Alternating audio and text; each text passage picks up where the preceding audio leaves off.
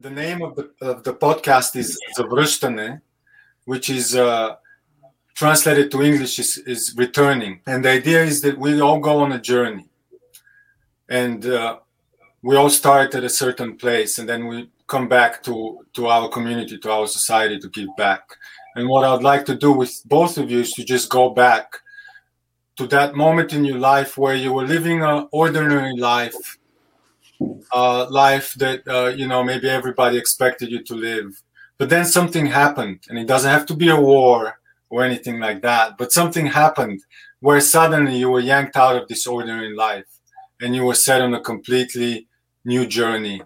I've been playing music since young the young years. I played clarinet i played guitar and sang pretty much all the way until uh, until I stopped by the age of 17. Uh, I, then I went to school, right? I did, uh, I studied in Moldova.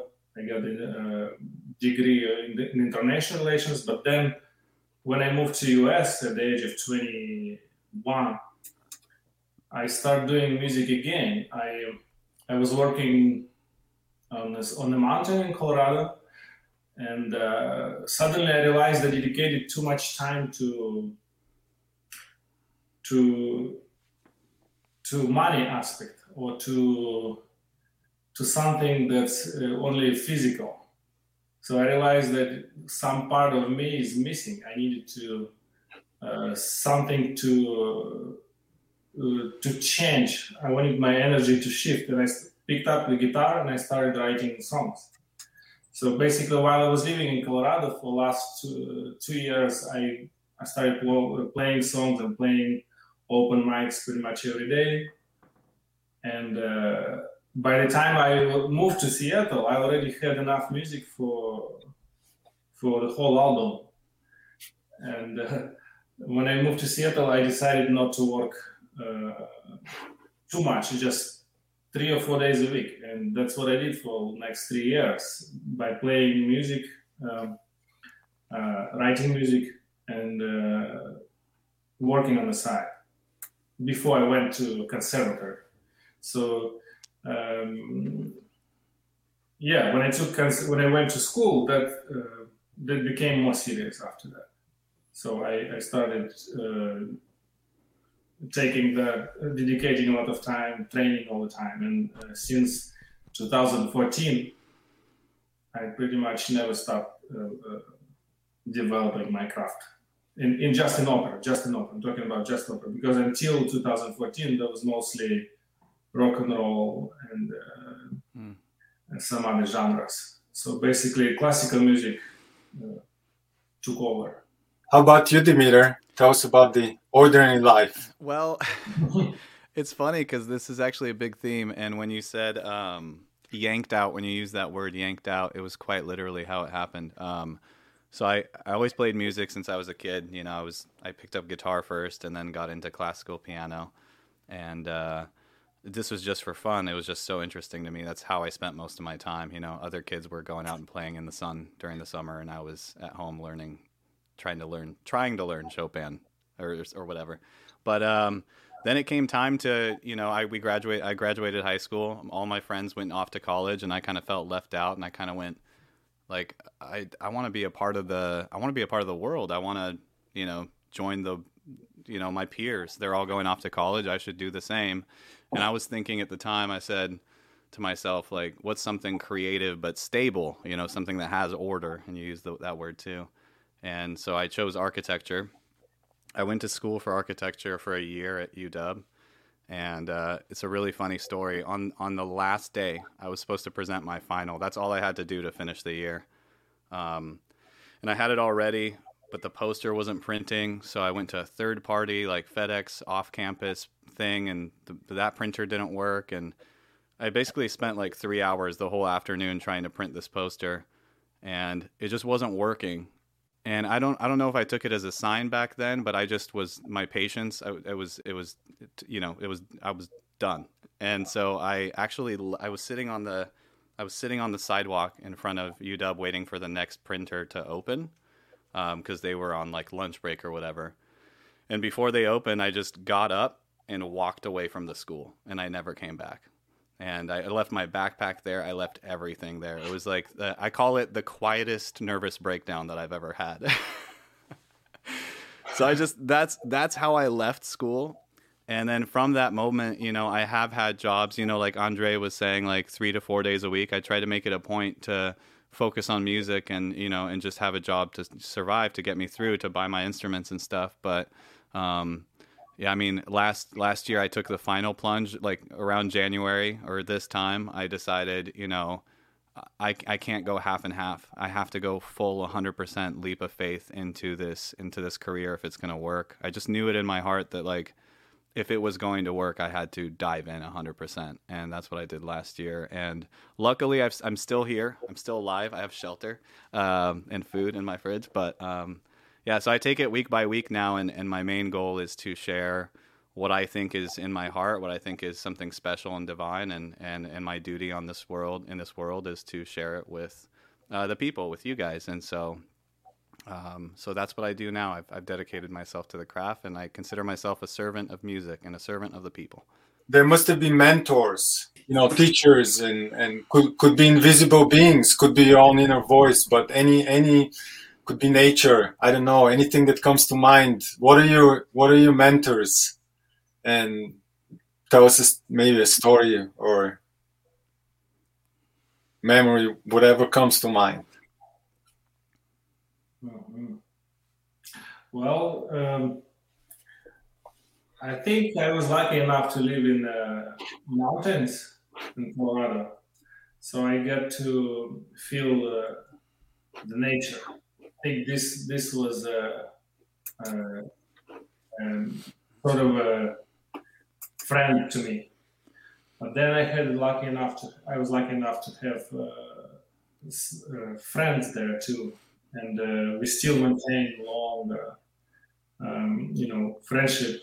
Even though we live in different states, we still support each other, and uh, I think this is very valuable having the friends who are actually um, able to inspire you and also I I think to me they are like diamonds, you know, like they they precious, and um, I hope I can do the same to to the same people too. So basically, it's people. In my case.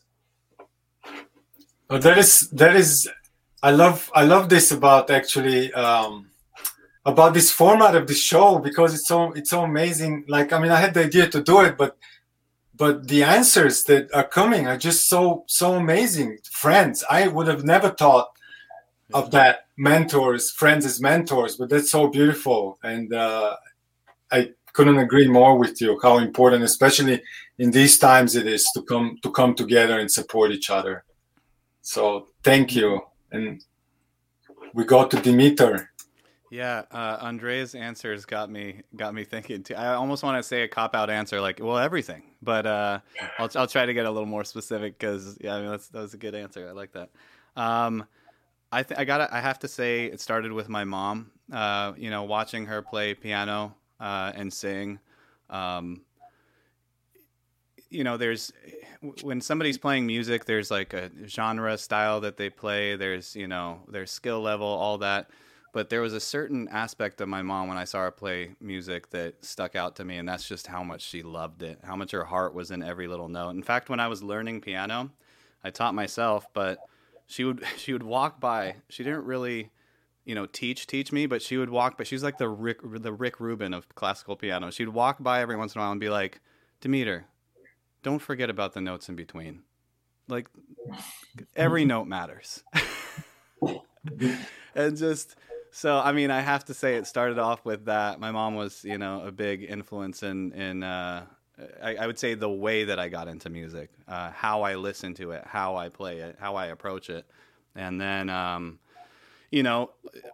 You know, our you know we're all creative people here. The three of us, uh, we we know how it goes. It's the the self doubt, you know, the questioning whether you know you're good enough, that kind of thing. Whether it's right for you, whether you should pursue it as a career, uh, all goes through your head. And so I think it's important not that you have people that flatter you along the way, but people that encourage you and sort of you know validate you. And and so my next one I'd have to say is my friend Leon, with whom I, I did the TV show The Kindness Diaries with, and uh, you know I'd, I'd feel discouraged every once in a while, and I think just randomly out of nowhere he would send me emails saying, "You are a genius, man. The world needs your music. Never give up." Things like that. Just and and and he's all about kindness and about encouraging people, um, and so that that really helped along the way too. I mean, I'd say he was a big like uh, confidence mentor to me. You know, like he uh, uh, he was very important. He he I felt seen and heard. You know, he he really understood my music and loved it. You know, and and so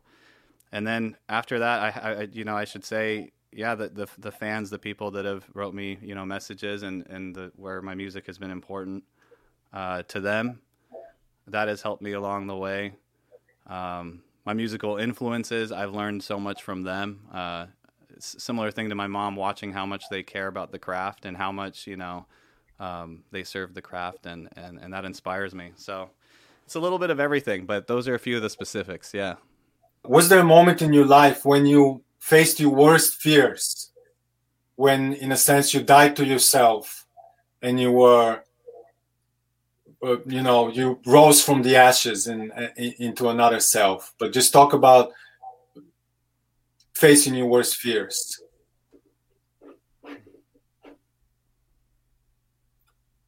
I know it's not it's not your regular podcast where we just like uh, talk about the weather, but I th- but but uh, why not? Why not go straight to the core of? It is quite the weather we're having, though, right? Right, I know it's really amazing. I, I, love it. uh, should I go first? Sure. It looks like you're ready. Yeah. Well, um, honestly, yeah. I mean, it's like how how how real do I want to get? How deep do I want to get? Um, you know, I think about I think about just going back to this leap of faith idea. Um, it's funny because my my biggest fear in life changed um, when when I was growing up. You know, being a, a, you know from Bulgaria and and trying to assimilate to this culture.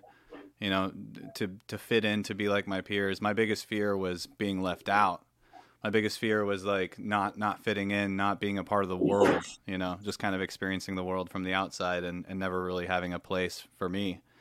Um, and that kind of followed me all through my childhood, which is kind of why I mean I really start you know ended up going to UW, ended up going to school. It was it was so that I wasn't left out, you know. Um, but and and I want to kind of take I, I want to go on a little tangent in the middle of this answer to say I I'm so appreciative of you Bogdan um, for kind of going out of your way to bring me back into my Bulgarian roots that sometimes I feel like I mean I, I still you know cook the food and speak the language and and, and all that but I, I feel like you're making an effort to bring me like further back into my roots and I really appreciate that because the more I um the more I go back into those roots, the more I remember kind of like I put together puzzle pieces that have been missing, and it's like, oh, this is who I really am, and and you know, the more puzzle pieces I put together myself, like the the better picture and and the more complete I could feel, uh, even in my approach, just into in my music and in other things. But uh, back to the answer. Um, my fear changed from being left out and not a part of the world to I had this dream. Um, this really happened. I had a dream a few years back, I had like a really safe, nice full time job. I loved it. You know, it was a great job, but um, but I had this dream. I, I where I was like an old man. I was like in in my 80s or something, and I was kind of I was on my deathbed. Not to make it dark, but it wasn't it wasn't a dark thing. It was just like you know I had lived a nice, good life, and I was on my deathbed. My kids were there, my grandkids were there, and um, and I was like crying and I couldn't I, yeah I was like crying and there was this like deep sadness in the dream that I was really feeling this feeling and my kids and grandkids were like what's wrong? And I couldn't I just I couldn't stop crying enough to like explain it to them.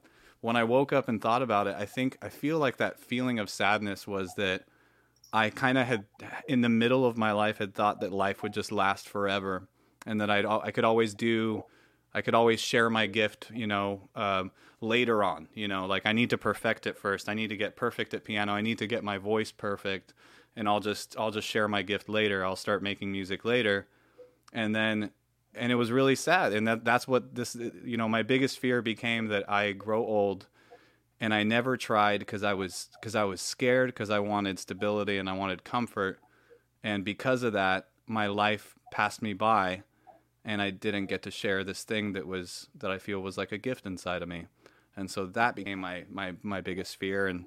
Um, you know, I, I, made some changes and I shifted priorities. And like I said, I left my job because of pretty much because of that feeling and a couple other signs that came my way. Um, but I feel like now I don't act out of that fear. Like that fear helped me shift the priorities, but now now I'm acting out of love. I'm excited at the challenges. I'm not scared of the challenges, you know. I'm I'm excited about them. It comes from love, but but but it was it was a shift there that happened, and so that that became my biggest fear. If it's my turn, right? Yes, it is your turn, my friend. You're not getting you're not getting uh, out of speaking about your fear. yes. so as he mentioned, uh, as Dimitri mentioned, you know, being an immigrant and not even knowing the country or kind of having an idea that you know it, or, and, trying to understand what are your boundaries uh, it's a it's quite a challenge, I would say. You know, um, everyone who went this route, right, to be an immigrant, they they face certain fears. That's uh, that's for sure. And um, for um, for me, maybe it's not just part of being uh, immigrant only, but I think uh, since I was growing up, I was always um, uh, put in some sort of you know box by the environment I, I, was having, and I inside a lot of times I was resisting it.